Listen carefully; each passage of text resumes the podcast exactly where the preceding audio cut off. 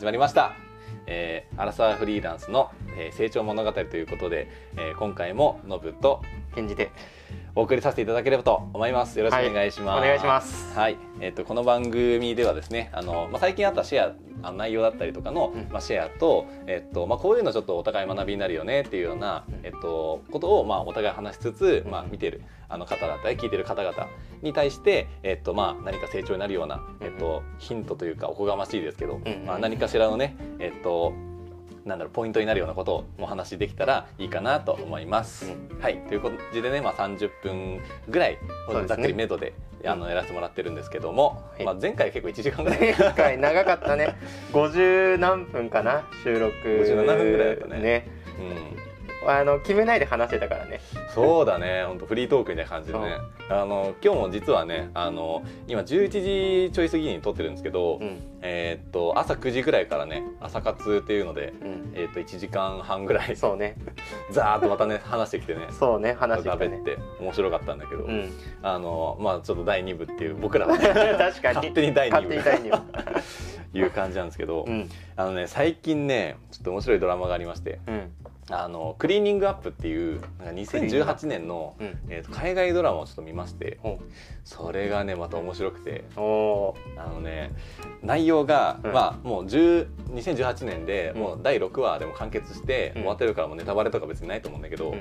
あのなんかあの最初せ清掃員の主人公がいてでその主人公が、うん。えっと、なんかいろんな清掃員ってさいろんな大きい会社とかに、あうん。の配属されたりとかして、まあ、それでお掃除の清掃のトイレ掃除とかオフィスの清掃とかするんだけど、まあそれでなんか大手企業の清掃の仕事になって、でそこでなんかサボってたらなんかその会議室かなんかにその一人の男の人が入ってきて、まあ、誰もいないと思ってるから、でその清掃員の人はなんかちょっと隅っこで、うん。あのなんかオンラインカジノやってるんだけど、カジノやってて、うん。でそれでなんかふとなんかインサイダー取引の話をなんか聞いてしまって、うんそれで、えっとこれで大儲けできんじゃね？みたいな。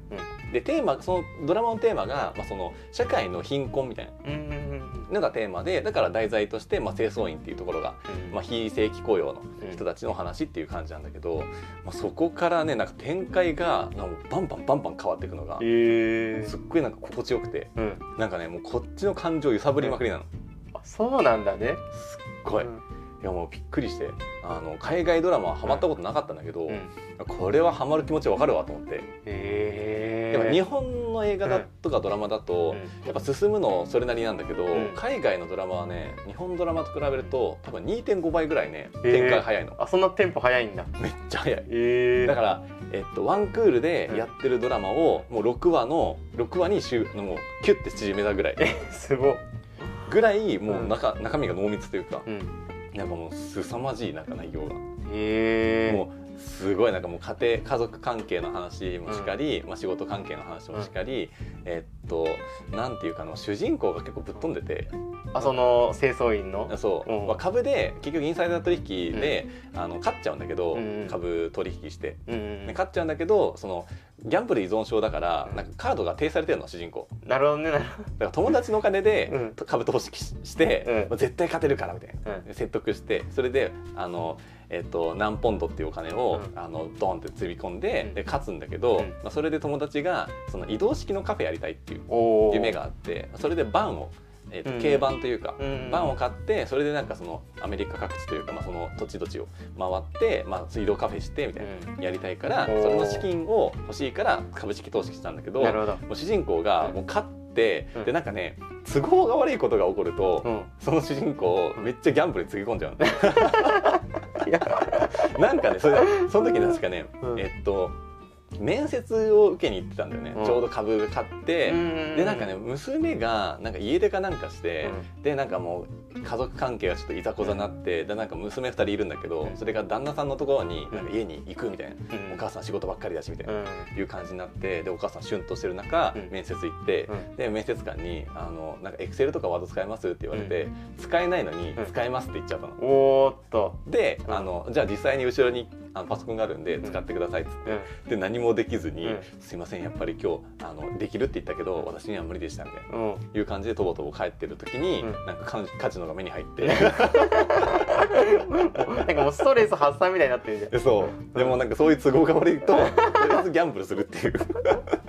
お金があるからね。そうで友達のお金全部使い込んじゃってうでそのバンバン買う予定のお金を。で関係性悪くなっちゃってみたいな、いう感じから、うん。もうまたどんでん返しってどんでん返しのどんでん返しみたいマジか。なもう山あり谷ありの、うん。もう谷のレベルがすごい。いええー、もうジェットジェットコースターみたいなんだもう。やもう本当にやばいエベレストからマリアナ最高ぐらい もうね上げて落としてがすごい。えで本当になんか日本のドラマってさ、うん。結構やっぱりちょっとずつなんか積み重ねてって、うん。うんうんいい関係にちょっとずつなっていくみたいなえー、いう感じが多かったりするけどまああとそれそれこそ谷あり山ありっていう感じするけど、もうそのなんか比じゃない。うん、日じゃないんだ。比じゃない。なんか題材がさ、うん。もう貧困と、まあ、成功みたいなところうん。の部分だったりとかするから、もうねなんかお金のお金しかも関わってるから もうなんか海外っぽいな。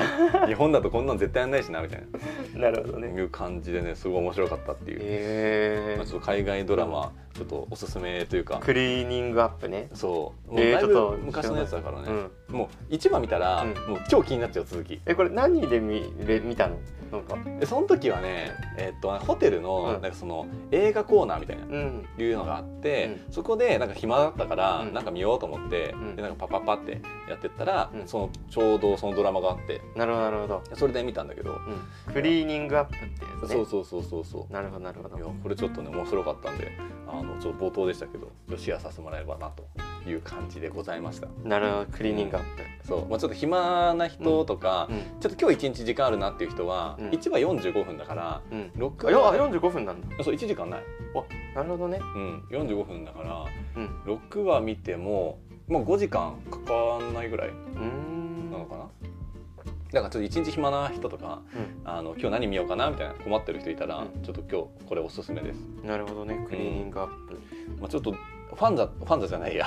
えーっとなんだっけあのえーっとアマゾンアマゾンプレイだっけ？アマゾンプライムあそうアマゾンプライムとかは載ってるかわかんないけわど、かんないね。ちょっと今調べてるけど出てこないから。もしかしたらうん、違うやつで登録してみるかもしれないけうん、どよっぽど古いからね、うんまあ、ちょっと見れるかわかんないけど、まあ、もし見つけたらラッキーっていう感じでうん見てもらえたらいいんじゃないかなと思いま面白そうす。いや面白いこれ本当に。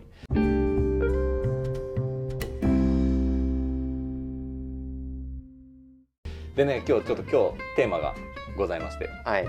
今日のテーマは今日のテーマはい。はい。えっとまあその寝坊しちゃったっていう時あるじゃない。うん。で寝坊しちゃったっていう人に対して、なんて声かけたらいいのかなっていう。あーそういうことね、うん。寝坊した人に対しての対応。そうこんなどういう言葉がけするかみたいな。そう。だって寝坊しちゃってるからさ、うもう言うたら相手の株もだだ下がりなわけよ。だだ下がり。に対してさ、うあのなんて声かけるのが、うん。まあなんかえっとお待たせ本当ごめんねみたいな感じで言ってきて、うん。あのいやいや全然っていうのも、あのなんだろう。えっとまあなんか全許容するのも、うん。あれかなっていうのも思うし、うん。でもなんかさ小言というかさ、うん。あのいやめっちゃ待ったわみたいな、うん。いう感じで言ってもさ、まあ、それはあっちもそりゃそうだよねみたいな、うん。なんか分か分かりきったことをみたいな。うん。それはだから謝ってんだよみたいな。うん。いう感じになっちゃうのもあれだしさなんかちょうどいいさなんかその大人の対応じゃないけど、うん。でこういうこと言ったらなんかお互いになんかこっちの株も上がるし、うん。相手のそのなんかえっとなんだろうな申し訳ないっていう気持ちもなんか解消できてなんかフラットな感じになれるというか、うん。なんかいい言葉ないかなと思って。なるほどね。うん。いいテーマだね。いいテーマだね。いやこれはねすごいわかるよ。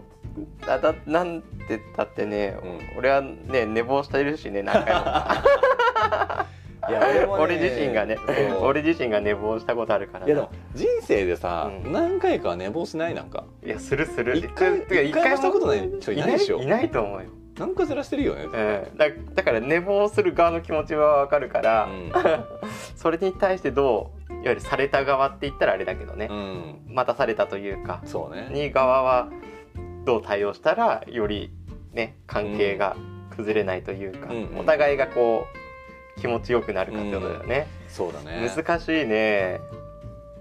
なんていうか。確か俺はう、ん。うん、やっぱりなんかこなんかその、ね、約束の内容にもよるけど、うん。ほ本当にもう最最最最最重要なことでなければうんうんうん。やっぱあんま怒んないかな。怒んないというかうん多分あの優しくないから自分が。そうなの？言ってしまう。怒った方が怒ら,、怒られる方が多分楽なんよ。相手側からしたら。分かんないよ。うん。だけど俺は怒るエネルギーを使わないっていうことは、うん。それだけその人たちが本気にうん接してないっていう側面を考えると、うんうん。あ全然いいよって言っちゃうからああなるほどね。そのエネルギーを使わない方に俺は言っちゃうから。ああなるほどなるほどそういう場面がパッて出てきた時にうん「あ全然いいよ」うん。がうんえじゃあ次あじゃあもう次からこうしようとかっていうかわからないけどうん。あの遅れてきたらじゃあ残りの時間に何するとか、うん。そっちの方にもうん。それで全然いいよって言ったりとかうん。ぐらいになりそうだな。でそれでも相手がなんかこう申し訳ないなって気持ちが出てるんだったら、例えばじゃあカフェとかで行ってるんだったら、うん。あじゃあちょっとこれあの ちょっとしたお菓子、うんあの買ってもらうとか,、買ってもらうって言ったら表現あれだけど、うん。相手がこうこなんかこう申し訳ないなっていうのをなるべくこう下げるためにうんちょっとした痛みをうん。はあの代償を支払うみたいな感じのシチュエーションを作るかな。ああなるほどね。言葉がけって言われて全然いいよって言ったらあじゃあじゃあこのコーヒー一杯おごってよとかっていううんうんうんうんうんぐらいにあそれでまあちょっとペイするというか。ペイする、うんうんうん。うんにしたいなっていう。ああなるほどね。俺はね、うんうんうんうん。確かに。まあでも確かになんかちょっとしたものをねうん。なんかおごってもらう分だったらはまあ相手もそこまでね、うん。なんかもう断れないというかうん。あそれで、まあ、許してもらえるんだったらみたいないう気持ちになったりするだろうしね。そう。だからその何もしない状況で相手がなんかこうあ申し訳ないなって言って仮な仮そういうまんまで別れちゃったら、うん次の約束がうん、取りづらくなりそうで、あー確かにね、逆にさ、じゃあそのめちゃめちゃ怒ってくる人だったらどうする、怒ってくる人っていうのは。うん、こっちが例えば15分とか20分ぐらい遅刻しちゃって「うん。いや本当ごめん」みたいな感じで言ってうん。来たらう「あのいや本当ありえないんだけど」みたいうん。ないう感じでうん。めちゃめちゃ相手を怒ってるみたいな。あー遅刻した側の方って考えた時にあそうそう俺俺が俺が俺が俺が遅刻した側でうん。で遅刻された方がむちゃくちゃ怒ってきた。そうそうそうそう。いやもうそれはねもうごめんしか言えないよ。もうもう平謝りだよね。いやもうそれはもうこっちが何もない。もう100%悪いから、ああそうだよね。それはもうごめんって言うしかない、うんうんうんうん、もうもうそれしかないよね。それ以外に方法もないし、うん。あの許してもらおうっていうのもないからさ、うんうんうんだからもうごめんしか言えないよね。ごめんしか言えないわ。あとはもうあの時間を待つしかない。ああまあそうだね。そのそその日その場でとかその時間ではうん。解消されないから、そうだね確かにね。ごめんって言ってあ時間をかけて関係を戻していくぐらいしかできないかな。なるほど。俺ちょっとね、違う感じの観点で捉え捉えてて、うんあのもうそこのもう遅刻したっていうことに関しては、もう取り返せないじゃん。うん、取り返せない。で謝ったところでなんか許してくれなさそうっていう感じのタイプうん。だとしたら、うん。もうそこを俺諦めて、あの他の部分で取り返そうと思っうん、て、あのもうなるべくちゃらける。あーそっちに振り切るんね。強いね。強いな。強いわ強い強い、いやでも、うん。あのマッチ時間できて何やったの？っつって、うん、えっとなんかじゃあその仕事のメールとかチェックしてたとか言ってたら、あじゃあチェックする時間になってよかったね。っつってあすごいね。それめんすごい。その発想なかった、いやもうそこの俺の株はもう下がったわけ、うん、下がったね。でも俺のなんかその違う分野の株だったりとか、例えばスキル面だったりとか、うん。まあ、生態師の面としてのうん。自分とかの信用は別になくなってないわけじゃない、うん。だからそういう方面なんかその遅刻したっていううん。自分に対しては、うん。もう本当ごめんみたいな。もうこれはもう落ちきってもうしょうがないみたいな。うん。ってなったらここから上げるの無理だから、うん。あの無理と思ったら他の側面でうん。なんか自分の評価をちょっと取り戻すというか、うん。まあ、それで、えー、となんか待ったことによるメリットを 訴求するみたいな。うんなるほどね。とかなんかそういう感あーうじまいね。で言おうかなって。確かにそれもありだね。それも言ってしまえば違う側面で一回もうそこのフィールドから離れたところでの関わりを持つっていう、うん。いいよねその一つの場所を変えてるから、そう。なんかこいつやっぱおもろいやんみうん。たいな、いう感じで思ってもらった方が、結果的になんかあの、まあ、こいつ遅刻しやがったけど、うん。まあでもなんか面白かったからまあええわみたいな、うんうんいうぐらいに思ってくれたらいいかなっていう。うんなるほどね。あすごいすごい。それはすごいわ。かっこええわ。いやなんか挽回するときにさ、うんうん。なんだろううんそこのさマイナス面を埋めるっていうのも考えとしてありだけどさ、あのなんか生まれ埋まらなそうっていう時うんうんは、もう他でなんか埋め合わせしようというか他の部分をプラマイゼロからちょっとプラスに上げるみたいな。なるほどね。いう感じにしてみてもありかなっていう。でもこれ人を見る目がないとできないけど、そうね。そうね。関係値関係値とかその人のその感覚なんか雰囲気だよね空気。そうそうそうそうそう。でそこをどう読み取ってやるかっていうのだよね、さすがに取引先とかになってきたら さすがに平謝りしかないかもしれないけど、まあ、友達関係とか、あのまあ、ちょっと仲がいい、ん。あの同僚とかうん。ぐらいだったらなんかそのぐらいうん。であのなんかユーモアを持たせるみたいな、いう感じでちょっと振り切ってもなんか俺ありなのかなと思って。なるほどね。あなんか今なんかノブと話してて思った、これちょっと今はねパッと思ったけど、うんうん。なんかよあこれちょっと前提の話になっちゃうんだけど、うん。寝坊した人に何て言うっていうところからちょっと離れるけど、うん。もしそういう状況になってうん。なんかこう気まずいなとかっていう風にうん。された側ではね、うん。された側としてなるんだったらう、ん。事前に対策打ってもいいのかなって思ったよね今。っていうとうん。例えばいわゆるもう当日うん。あのドタキャンしてもいいよっていううん。スタンスであのお互い連絡し合っとくというか。うんうんうんうん例えばあの、まあ、約束します。うん。で当日何かあったらうん。あ全然あのそっち優先していいよとか。うんうん。あのドタキャンも全然いいからねっていう一言を投げかけることによってお互いのハードル下がるなと思って。えー、でも俺それ逆にさうん。ちょっと寂しいんだよね。あーなるほどね。なんかさあのこっちのあなんかそのあそこまでこっちに目線向いてないのねって。あー。いうふうにちょっとねなんだろうメンヘラなのかな ちょっとなんかメンヘラの気持ち入ってきちゃうね。えー、さあそうだね。おそっか。そこは確かにノブと俺の感覚の多分違いだね価値観の。俺は全然そ、うあのお互いが、うんうんあのハードル下がるんだったらうん。いいのいいなと思ったよね。全然お互いがいいよって言うけど、うんうんもちろんそういう予定は入れてるから、会うっていうのは前提だけど、もう致し方ない、ね、状況だったらそれはいいよって言っうて、ん。約束するのはうんありなのかなと思って。それがもしかして、ね、ずーっとさドタキャンがずっと続く一生続くというかさ、うんうんうん。もうね5回10回とか続くんだったらもう縁がない人だなっていう思うし、確かにね。うん。っていうふうに言った上であの付き合うっていうのが続いていくんだったらあ相当いい関係保てるんだなって思ったよね。それを言った上で。でドドキャドタキャンいいからねって言った上でちゃんとと合ってる合ってる合ってるっていうのを重ねていったらあ多分こう長い付き合いになる人だなっていう判断基準になるのかなと。確かにな。それはまあそれで言えてるかも。まあでも確かにでもこれ受け取り側だよね。受け取る側もねあえおおこいつもしかして当日ドタキャンするのかっていう可能性もね 受け取る側としてはあるからね。確かに。こっちが言ってるからうん。なんかそのああっちやってくんのかななみたいな。うんっていう可能性もあるよね。確かに。いやでもどっちにしろやっぱりなんか会う約束とか、もう約束って決めたら、まあ、よほど大事な用事が入らない限り、うん。まあ、優先するっていう形でいた方がなんか信頼関係的にはねなんか続きそうな気もするから。いや間違いないね。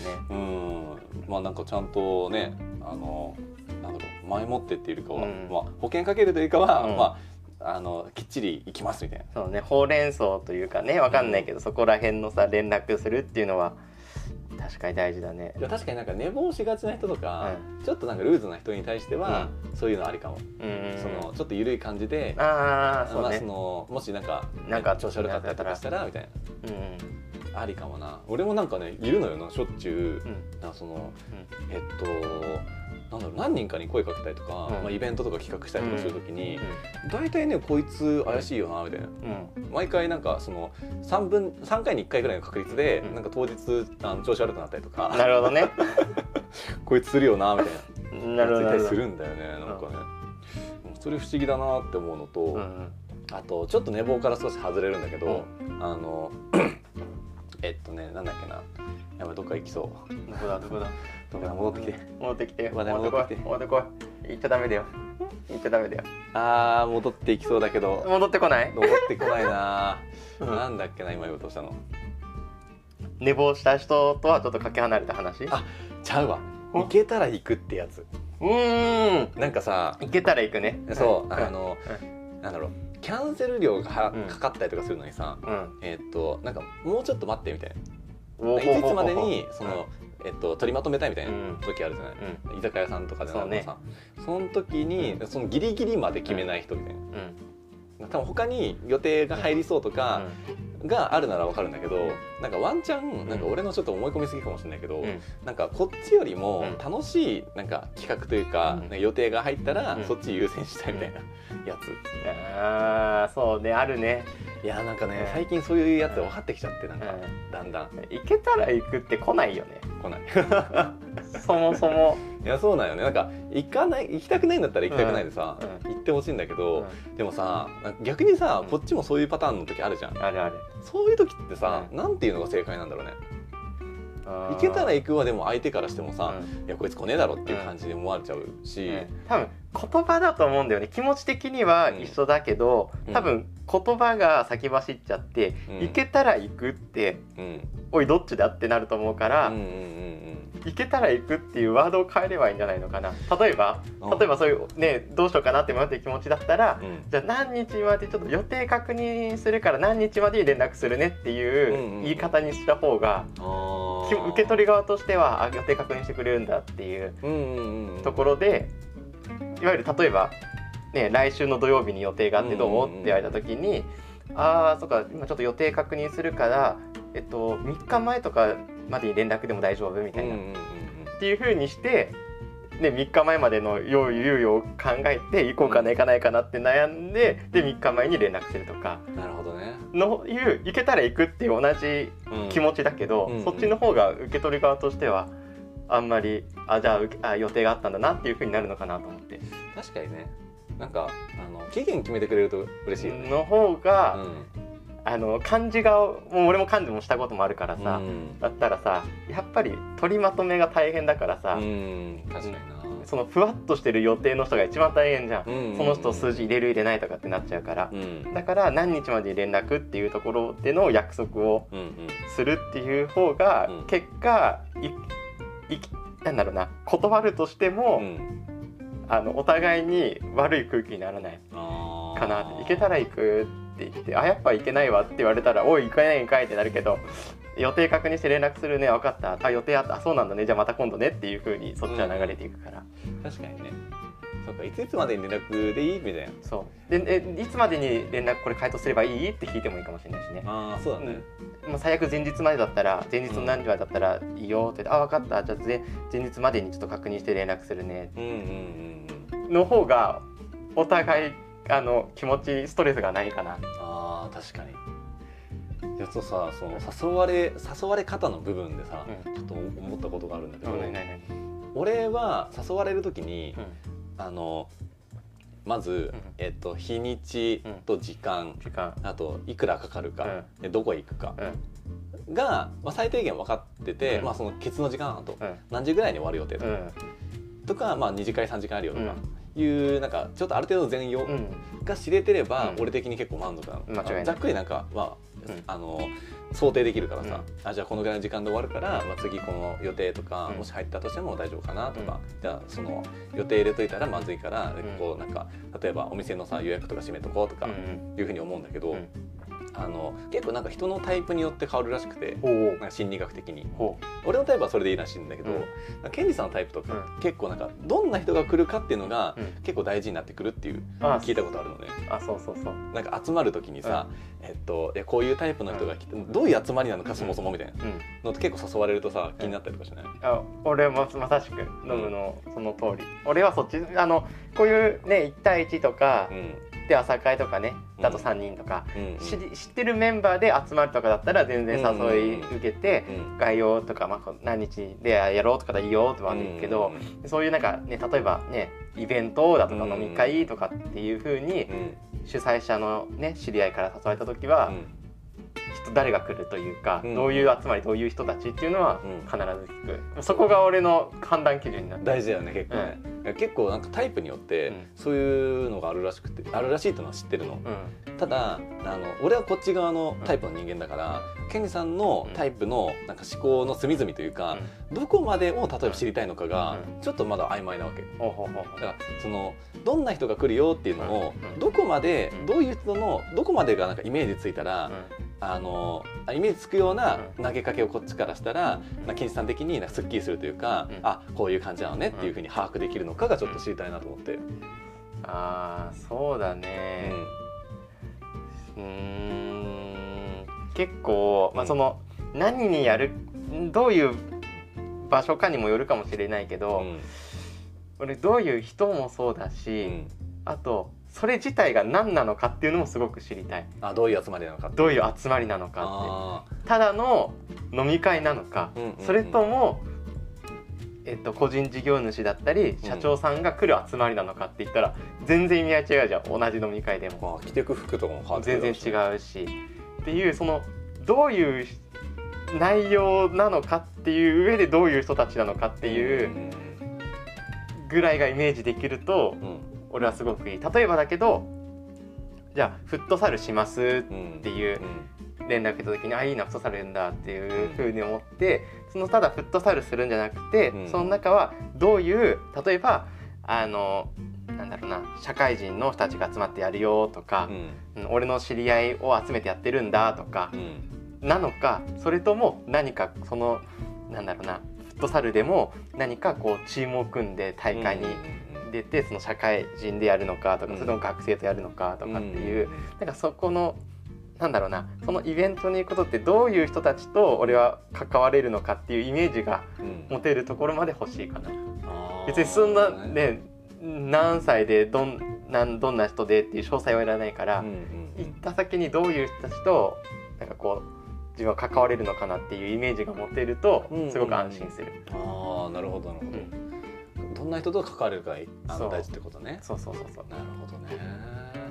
じゃあある程度ステータスとか、えっと、こういう感じの人が来たりとか、うん。こういう人が来たりとか、で、えっと、結果的に、まあ、ケンジさんにとってなんかこういうなんか出会いの場になんかが期待できますみたいな、うん。いう感じの言い方してくれると割とイメージつきやすい感じなんだ。そう。そのイメージによってうんうん。あの気持ちが変わってくるかな。飲み会行くよ飲み会何日にやるよって来てって言われて、って言った時にえじゃあそれなどういう人たちが来る飲み会なのかなって。例えばじゃあねあのなんだろうないわゆる若い男女が集まって、うんうん。まあ、合コンみたくの飲み会なのか、うんうん。それともあのそういう、えーとえー、と個人事業主とか社長さんが集まって、うん。そういうビジネスっぽいあ飲み会なのかっていう、んん。それだけでも全然もう趣向が違ってくるじゃん。同じ飲み会って言われても。確かにね。だからどういう人たちが集まってるって、うん。でおそこういう形だよっていう大体のイメージを言ってもらえると、うんうんうんああじゃあ行こうかなって、うん。だったらもう男女でこうワイワイするよりも俺は社長さんと関わりたいっていう気持ちでそれからじゃあそっちの飲み会だったら行くよ、うんうんあ合コンっぽいだったらいいわっていうふうに言ったりとか、なるほどなるほど。うん。同じ飲み会でもね、うん、なるほどね。ほん。とそこだね。確かに俺は人ベースだからうさ、ん、そうだよね。うん。俺はもうなんかどのコース料理が出てどんなものが食べれるかとか、うん。あもう全然全然違うねやっぱりね。えそう。俺食べ物とか正直食べ物金額とかあんまり気にしないかもしれない、ああでもそういうらしいやっぱり。うん。本当なんかひどんな人が集まって自分がこの中に輪の中に入ることによってなんかどんな雰囲気になってでるのかが結構大事っていうのが結構ケンジさんのタイプらしいの。そうなんですよ。うん。でも別にイタリアンだろうが中華だろうがね和和食だろうが、うん。食べ物とか関係なくて、うん。そこに空間に行った時にどういう話ができてどういう人と関われてどういうなんか学び気づきが得られるかなっていうイメージをできるかどうか。うんの時にそれをあ行きたいなっていうところと結びついた時に、行くって言って、いう感じだね。うんいやでもこれ結構さうんちゃんとなんかタイプ知っとかないとうさ、んなんか声かける時もさ、うん。全然変わってくるよね。変わってくるね。うん、だって俺はもう結構写真見せてくれて、うん。あのなんかざっくりこんな感じみたいな。ので全然なんかワクワクしたら行くみたいな。うん。でなんかあのつまらなそうだなと思ったら行かないみたいな、いう感じなだけなの、うん。本当に。だそれがケンジさんだと多分もうちょっと深い深掘りというかもうちょっとなんかリアルな感じで、なんかそのなんだ温度感が分かるぐらいまでなんかあの教えてくれると、うんあの結構なんか、えー、と誘われた時行きやすいかなみたいな。そうだね。それこそだってノブも実践してくれてたけどさ、うん。あの去年さ草野球一回しに行ったじゃん,、うんうんうんうん。その時も多分俺聞いてると思うね。どういう立ちが来るんだろうみたいな。ああ確かにそうだね。聞いてたね。俺聞いて聞いてうん。でいろいろそういうねいろんなことやってる人とかとか、うんうん。ねこういろいろこう自分でやってたりとか、うん。いろんな会社経営したりとか人もいっぱいいるからっていう話を聞いたから、うん。あなんか行ったら面白そうだなって思って、うん。うん。俺もだから野球がしたくて行ってないんだよね。そうだもんね。だって野球全然したことあんまないうん、初めてほぼ初めて、そうだもんね。野球したいでいたい。のやそう野球っていうツールのもと会う人たち集まる人たちがいるからんあノブを通じてそのつながりが得られると思って言ってるうんうんうん。から、そうんね。本質は。確かにね。野球がしたいじゃないからさ、うんうんうん。そうそうそうそう。確かにね。そうなんだよ。だからそっちなんだよね。うん。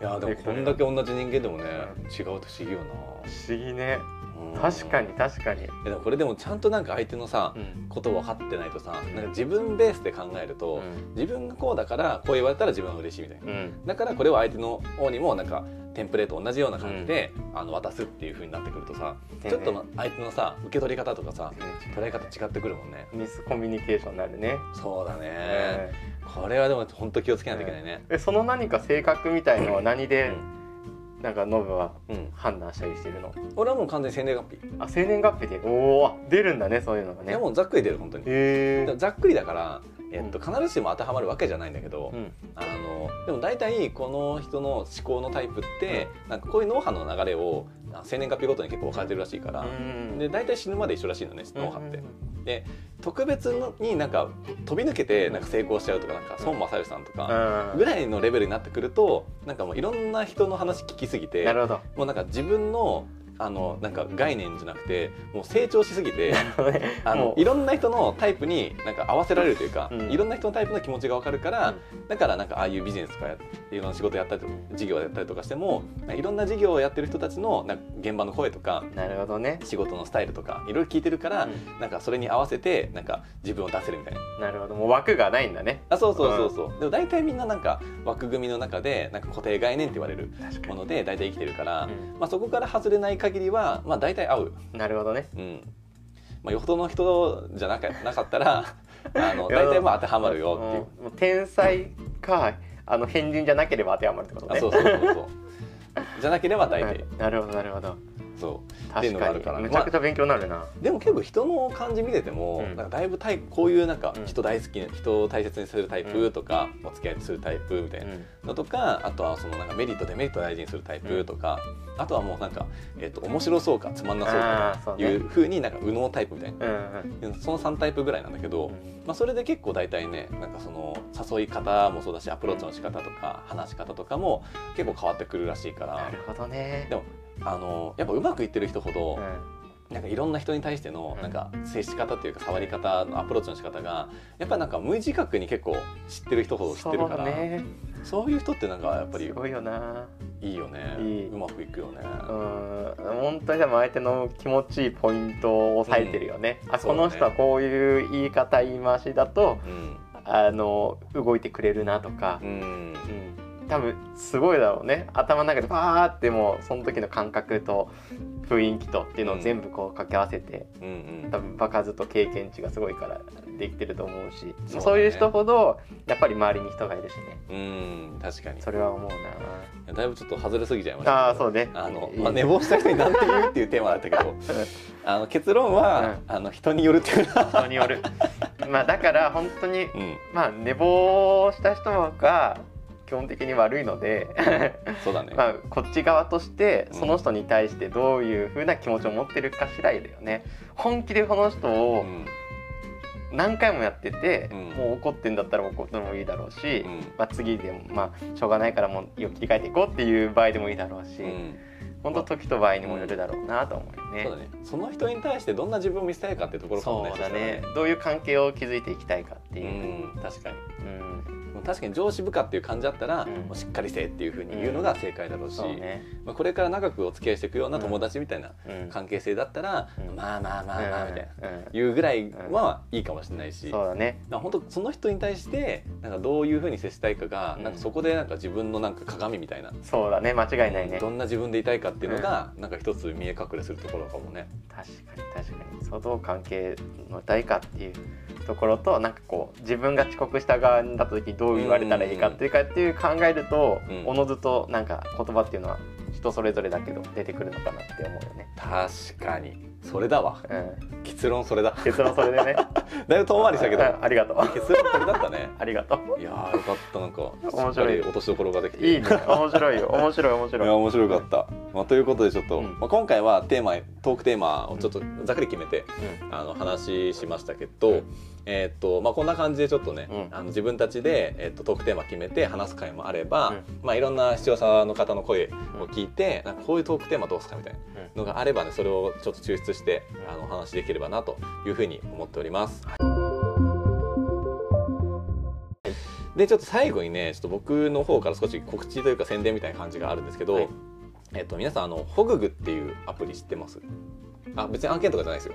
案件とかじゃなくて僕があの今、えっと、整体師やってるんですけど整体の、えっと、出張整体の方をやってるんですよで、えっと、今そのホググっていうアプリが、えっと、セセラピストとお客さんのマッチングをするっていうアプリなんですよ。